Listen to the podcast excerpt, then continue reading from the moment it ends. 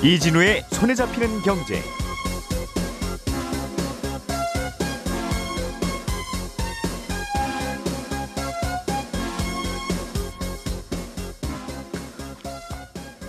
안녕하십니까 이진우입니다.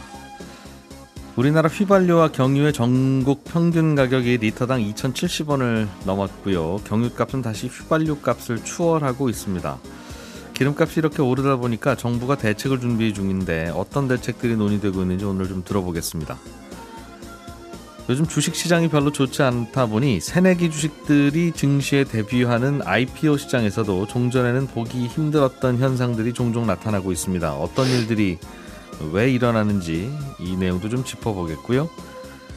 전자제품을 해외에서 직구하시는 분들 또는 어, 해외 직구를 생각하고 계신 분들은 오늘 이 방송을 좀 잘 들어보셔야 될 것 같습니다. 지금까지는 해외 직구를 할 때 면제됐던 몇 가지 세금들이 이제는 더 이상 면제가 안 된다고 하는데 구체적으로 어떤 내용인지 좀 자세히 들어보겠습니다. 6월 14일 화요일 손에 잡히는 경제 바로 시작합니다. 우리가 알던 사실 그 너머를 날카롭게 들여다봅니다. 평일 아침 7시 5분 김종배의 시선 집중.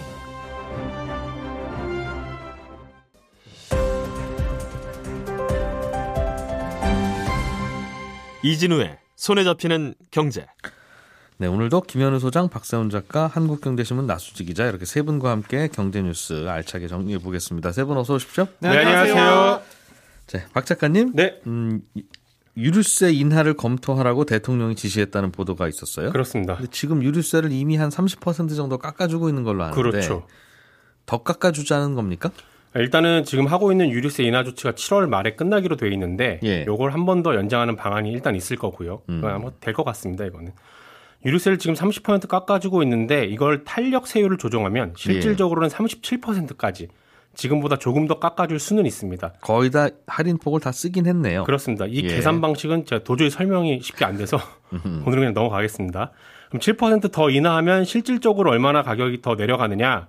지금보다 휘발유는 리터당 56원, 경유는 리터당 41원 내려갑니다. 음. 내려간 만큼 주소 사장님이 적용을 한다고 했을 때, 예. 근데 이건 법 개정 사안이 아니니까 정부가 맘만 먹으면 그냥 할 수 있는 건데, 요 정도 더 깎아준다고 한들 지금 국제 유가 오르는 폭을 보면 큰 효과는 없을 걸로 보이고요. 예. 유류세를 37%까지 깎는 까- 카드를 그동안 정부가 안 꺼냈던 건 이 카드를 쓰는 순간 이제 더 이상 정부가 쓸 카드가 거의 없게 되는 거거든요. 음. 물론 국회에서 법안을 만들고 더 깎아주는 것도 하려면 할 수는 있는데 예. 그러려면 법 만들고 심의하고 통과하고 이러는데 시간이 많이 걸릴 겁니다. 그 유류세가 사실은 절반인데 네. 기름값에서 그렇죠. 근데 그 유류세의 37%까지만 이렇게 이렇게 저렇게 해서 깎아줄 수 있는 게 현행법이다. 그렇습니다. 현행법을 바꿔서 네. 유류세 전액 면제 네. 이것도 법만 바꾸면 가능은 하죠. 지금 국회 서병수 의원이 발의한 한시적으로 유류세 100% 감면하자라는 예. 법안이 국회 계류 중이긴 합니다. 네. 한데 음, 이거는 이제 법을 바꿔야 되는 문제니까 좀 그렇습니다. 시간이 걸리거나 또 안 되거나 할 겁니다. 사실은 쉽지는 않겠죠, 그렇죠? 그렇습니다. 유류세를 깎아주는 거 말고는 다른 대안은 혹시 어떤 게 있습니까? 일단 거론되는 것 중에 하나가 원유 수입할 때 붙는 관세를 한시적으로 없애자는 거거든요. 예, 이건 석유업계가 주장을 하고 있는 건데 휘발유랑 경유 만드는 데 쓰는 원유에 붙는 수입 관세가 지금 3%입니다. 원유에 붙는 관세가 그렇습니다. 예. 석유 제품에도 똑같이 3%가 붙고요. 음, 이걸 안 붙이면 그만큼 국내 판매 가격이 내려갈 거라는 게 업계 의견인데 예, 정부 입장에선 받아들이기가 힘듭니다. 왜냐하면 가뜩이나 유류세에 대해서 세금이 전보다 덜 거치는데 예. 원유 관세까지 안 거치면 정부 세입에 영향이 크기 때문입니다. 음, 그리고 관세를 깎아준 만큼 정유사들이 기름을 싸게 팔 거라는 근거도 희박합니다. 음, 그리고 또 하나 얘기가 나오는 게 지난 2008년 고유가 사태 때 당시 이명박 정부가 유가 환급금 정책을 시행했던 적이 있는데 요건 저소득 근로자랑 영세 자영업자들한테 연간 최고 24만 원까지 현금으로 지원을 했던 거였거든요. 음. 이걸 지금 다시 한번 해보면 어떻겠느냐라는 의견도 있습니다만 이 재정 지원을 가급적 축소하고 민간 자율의 경제를 맡기자라는 게 현 정부의 경제 철학이라서 예. 경제 철학하고 맞지 않는다는 지적도 있고 음, 철학하고 맞지 않아도 상황이 급하면 재정 지원을 할 수 있는 문제이지만 유가 환급금을 주려면 재원이 있어야 하잖아요. 근데 지금 이미 추경이 진행 중인 상황이라서 어디서 돈을 더 끌어오는 것도 쉽지가 않고 현금으로 주게 될 경우엔 결국은 이게 물가 인상으로 이어질 거거든요. 가뜩이나 지금 물가 오르는 와중에 물가를 더 밀어 올리게 되는 거라서 이 방안도 마땅치는 않습니다. 그래서 지금 정부가 뭘 어떻게 대응을 해야 할까 어제 생각을 좀 해봤는데 도저히 답은 안 나오고요. 답답해서 예. 전문가 몇 분하고도 통화를 해봤는데 뾰족할 수가 없습니다. 이 기자님 혹시 대안 있으십니까? 뭐 참아야죠. 뭐 참아야 그 어떡하겠습니까. 다만 이제 이것 때문에 어려워지는 분들이 있으면 이거는 항상 정부가 좀 안전망을 가동을 좀 해주면 좋은데 네. 근데 사실 이것 때문에 어려운 분들 아니라 다른 것 때문에 어려운 분들도 상시로 있으니까 네. 그런 안전망은 상시로 있어야죠. 네. 뭐 무슨 답이 있겠어요? 미국 휘발유 값도 많이 올라갔다면서요? 갤런당 5달러를 넘었습니다. 이 미국의 휘발유 가격이 갤런당 5달러라는 건 음. 예. 미국 경제가 지금 생각보다 더 안 좋을 수 있다는 상징적인 숫자거든요. 음. 2년 전만 해도 갤런당 2달러였고요. 작년에 갤런당 3달러 정도였으니까 1년 만에 오름폭이 많이 커진 겁니다. 예. 그리고 투자은행들에서 나오는 보고서를 보니까 8월에는 갤런당 6달러까지도 갈 걸로 전망을 하기도 합니다. 음. 근데 이미 캘리포니아 같은 일부 지역은 이미 갤런당 6달러를 넘기도 했거든요. 6, 달러요 네. 음. 이 휘발유 가격이 미국에서 특히 더 문제가 되는 건요. 예전에 제가 한번 얘기했던 적이 있었던 걸로 기억을 하는데 예. 미국은 워낙 땅이 넓은 데다가 우리나라처럼 대중교통이 잘 발달해 있지 않아서 대부분의 사람들이 차로 이동을 해야 되거든요. 음. 우리는 기름값 오르면 아, 차를 좀 덜 타자, 참자라고 할 수는 있지만 물론 힘들지만 음. 미국은 차를 포기하지 않고 포기하면 안 되거든요. 여기는 차가 없으면 이동이 안 되니까. 예. 그러면 다른 소비를 포기합니다. 음. 그러면 다른 부분에서 소비가 줄게 되고 그럼 그게 결국 경기 침체로 이어질 가능성이 높아진다는 얘기거든요. 예. 그리고 이렇게 기름값이 오르면 가뜩이나 높은 수준의 물가를 더 밀어 올리게 되는데 며칠 전에 발표된 미국 5월 소비자 물가 지수가 작년 5월 대비 8.6% 올라서 근 40년 만에 최대폭으로 상승을 했거든요. 음. 그래서 우리 시간으로 이번 주 수요일 밤에 미국 기준금리가 발표가 될 텐데 지난 5월 달 소비자 물가 지수가 사상 최고치를 찍었기 때문에 0.5% 올리는 거는 뭐 거의 기정사실이라고 봐야 할 것 같고 일각에서는 0.75% 포인트를 한 번에 올릴 가능성도 얘기가 되고 있습니다. 예. 지금 이것 때문에 그러니까 물가가 쉽게 안 잡힐 것 같고 그래서 미국이 기준금리를 한 번에 확 올리는 거 아니냐라는 합리적 의심 때문에 어제 미국 주식, 한국 주식, 가상자산 전부 다 하락을 했는데 네. 국제 유가가 오르고 물류망이 망가져서 상품 수급이 잘 안 되는 바람에 물가 오르는 걸 금리 올려서 어떻게 잡을까라는 건 여전히 의문이지만 미국 정부의 대응에 따라서 우리 정부의 정책 방향도 달라질 가능성이 크니까요. 미국 정부가 어떻게 대응을 할지는 한번 지켜봐야 할 이번 것 주에 같습니다. FOMC가 있죠? 그렇습니다. 수요일 밤에 나오니까 목요일 아침에 저희가 그 결과 전해드리겠습니다. 시장 예상치는 0.25%포인트 스텝을 두 번 한꺼번에 밟는다. 두 네. 계단 한꺼번에. 네, 세 계단 올라갈 수도 있다. 네, 음, 요즘 분위기로 봐서는 그렇습니다. 그렇다는 거죠. 알겠습니다. 대책이 뭐가 있을까요? 김현우 예? 장관님 아, 저, 한숨을 정말 참는 수밖에 없는 것 같습니다. 기름값 오르는 건 뭐 어떻게 하겠습니까? 예. 나수지 기자님 네, 어제 코스피 지수가 또 많이 떨어졌어요. 네 음, 그렇습니다. 올 들어 최저치 수준까지 떨어졌다는데 이제 이러다 보니까 요즘 그 새로 기업 그러니까 새로 주식시장에 상장하려는 기업들 이걸 IPO라고 부르는데 기업 공개 이게 어려워진 모양입니다.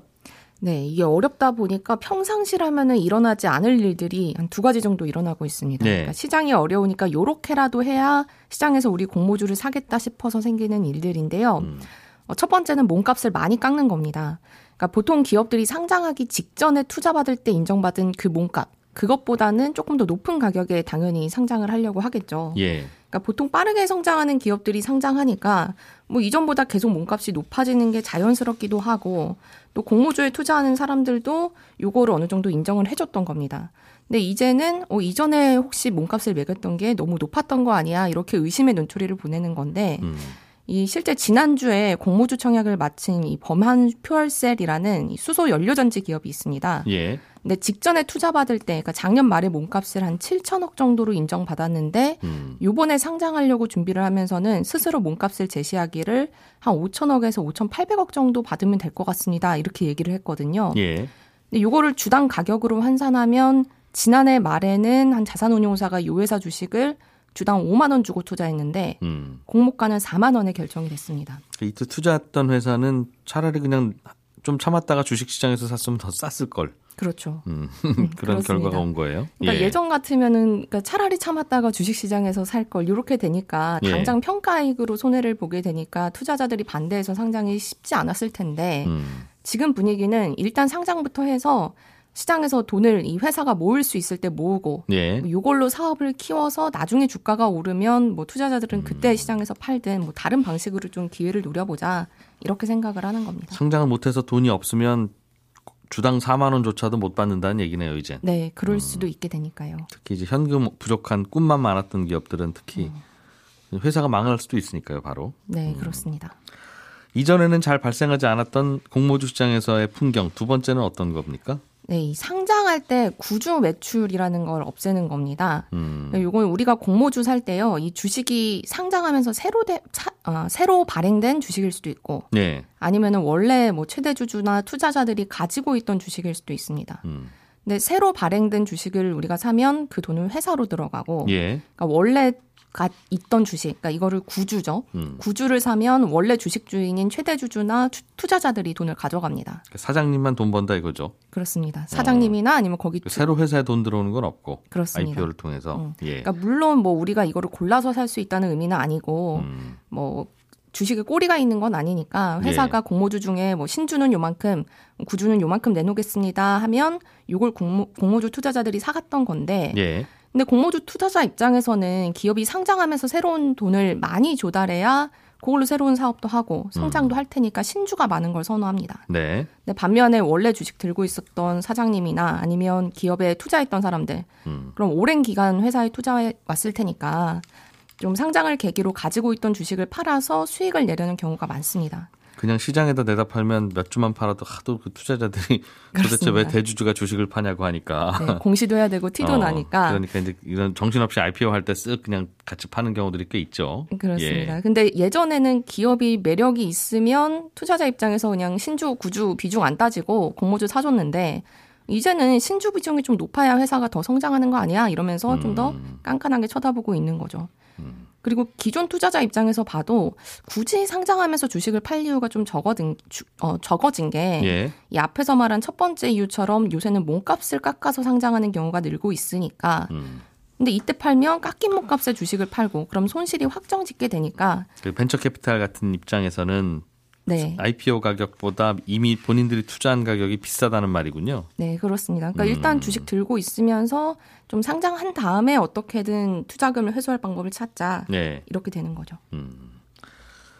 이런저런 고민이 많군요. 이 동네에서도. 앞으로 이런 분위기가 계속 이어질지 아니면 또 예전처럼 공모했다고 하면 무조건 두 배는 오르고 그 다음부터 시작하는 그런 분위기가 또 생길지는 주식시장 분위기에 따라 다를 거라는 거죠. 네, 그렇습니다. 음. 그러니까 이게 주식 시장 예측이 어려운 것처럼 예. 여기 비슷하게 움직이는 IPO 시장도 어떻게 될지 전망은 어렵기는 한데 그래도 IPO 시장이 활발해져야 돈을 버는 기업들, 그러니까 벤처 캐피탈의 움직임을 보면 예. 조금 이 사람들이 어떻게 생각을 가지고 있는지는 가늠할 수 있을 것 같습니다. 음. 요새 벤처 캐피탈들이 어떻게 하고 있냐면요. 상장을 하려고 하고 있습니다. 자기들이 직접. 벤처 캐피탈들이 네. 예, 예. 근데 요게 어 좋은 게 아니라 반대로 지금 상장해야 자기네들이 제일 몸값을 높게 받을 수 있을 거라고 생각해서 그런 겁니다. 음. 그러니까 상장할 때는 보통 직전해나 혹은 직전 반기 정도 실적을 참고해서 몸값을 정하는데 예. 이 벤처 캐피탈들은 지난해가 실적이 꼭지였을 것 같으니까 어, 올해 얼른 상장해서 몸값을 좀 많이 인정받자 이런 음. 생각들을 하고 있는 거죠. 음. 그래서 이런 분위기로 밀어보면 이 IPO 시장을 누구보다 잘 아는 벤처 캐피탈들도 좀 당분간은 이 시장이 어려워질 걸로 예상하고 있다 이런 점을 알수 있습니다. 벤처 캐피탈들이 상장하는 걸로 봐서 원래 상장하면 그때가 대체로는 꼭지라고 생각해서 하는 거다. 네, 그렇습니다. 자기 주식 파는 거니까. 네네. 근데 분위기가 이렇게 될지 6개월 전에는 아무도 몰랐어요. 그렇죠. 어, 그러니 또 올해 6개월 후인 뭐 야, 크리스마스 전후 때는 또 세상 분위기 어떻게 될지 음. 아무도 모르는. 네, 그렇습니다. 그렇군요. 김현우 소장님, 네. 전자제품을 해외 직구하실 계획이 있으십니까? 아닙니다. 저는 뭘 잘 안 삽니다.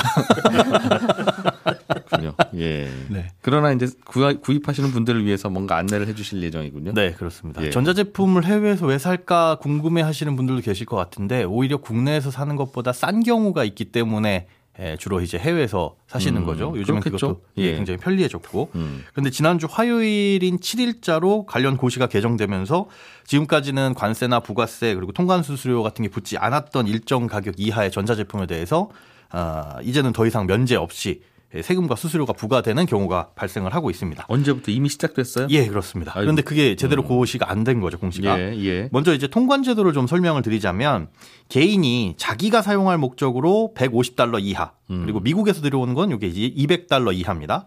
요 제품에 대해서는 목록 통관이라는 제도를 적용을 받아요. 네. 이 목록 통관이라는 게 뭐냐하면 이 특송업체가 물품을 받는 사람의 뭐 인적 사항이나 물품명, 가격 뭐 중량 이런 거 간단하게 적힌 목록만 제출하면 음. 별도의 뭐 수입 신고 같은 걸 하지 않아도 관세, 부가세 면제되는 이 통관 제도입니다. 예. 아, 참고로 이때 물품 가격은 그 최초 물품 가격에 해당 발송 국가에서 발생하는 뭐 세금이라든가 내륙 운임 이런 것까지 다 포함한 가격 이 150달러 이하여야 됩니다. 예. 그러니까 한 뭐 120달러, 130달러짜리 사더라도 뭐 넘어갈 수 있는데 그렇죠. 어쨌든 미국에서 넘어오는 건 200달러, 200달러 이하죠. 그 이외 나라에서는 150달러 이하까지는 관세, 수, 수수료, 세금 등등이 없었다. 없습니다.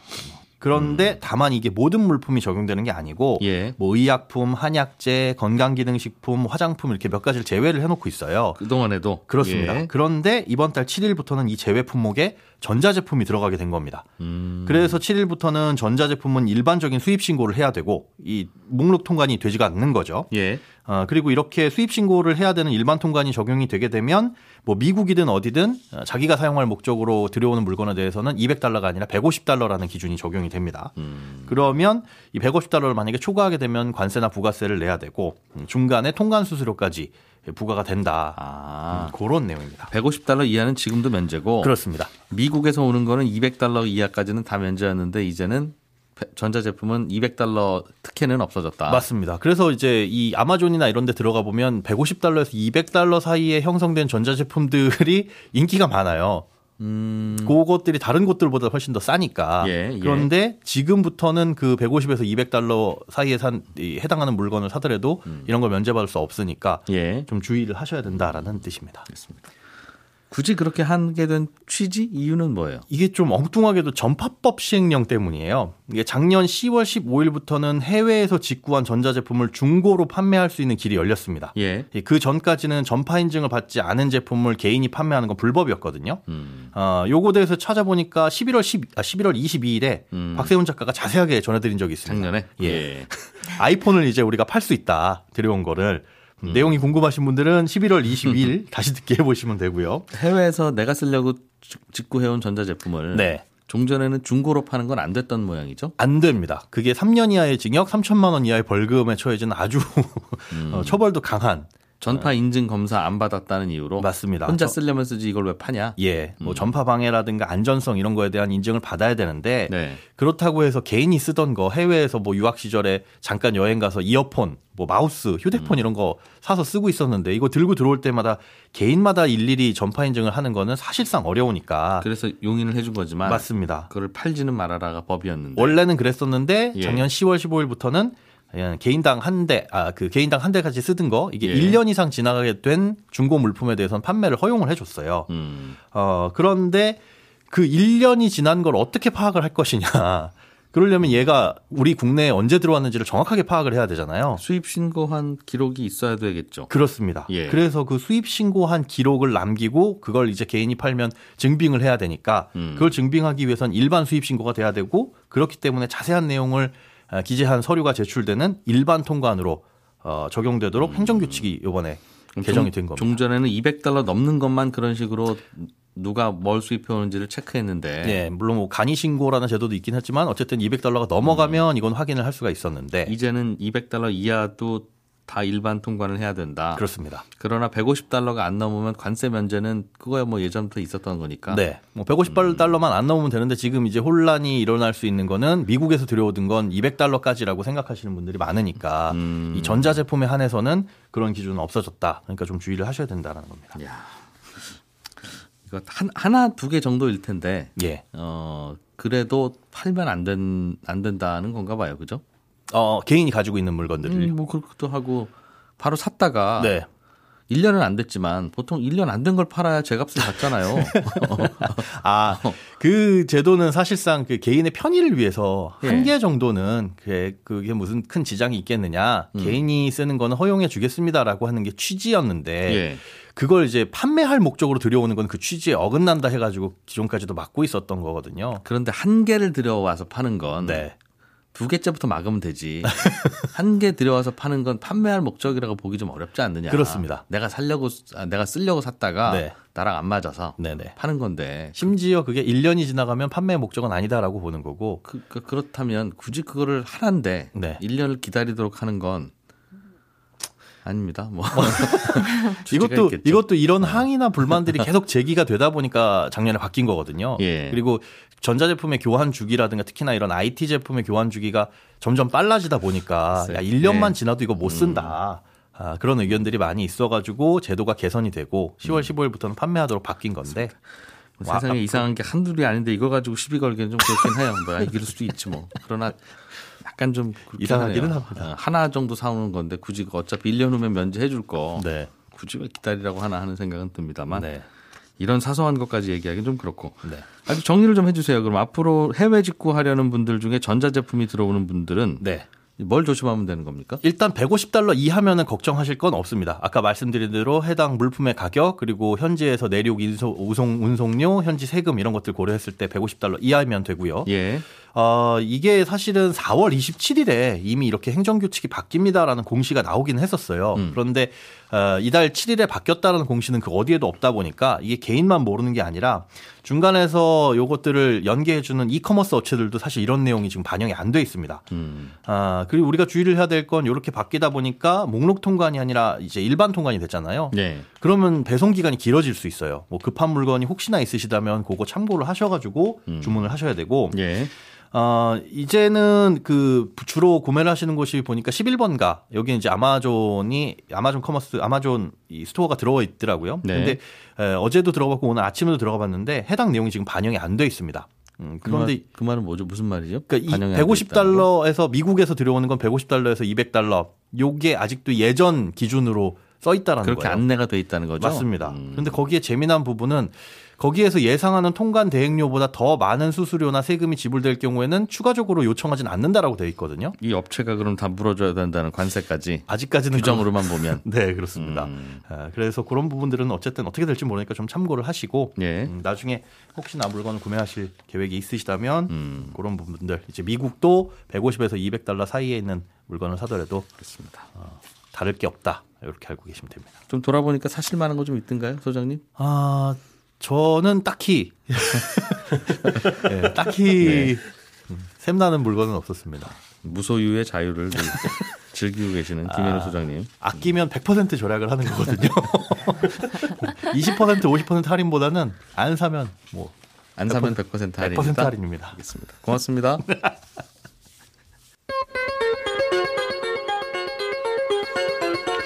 예, 나수지 기자, 박세훈 작가, 김현우 소장 세 분 수고 많으셨습니다. 저는 11시 5분에 이어지는 손에 잡히는 경제 플러스에서 또 한 번 찾아와서 인사드리겠습니다. 이진우였습니다. 내일 아침 8시 30분에 뵙죠. 저는 고맙습니다.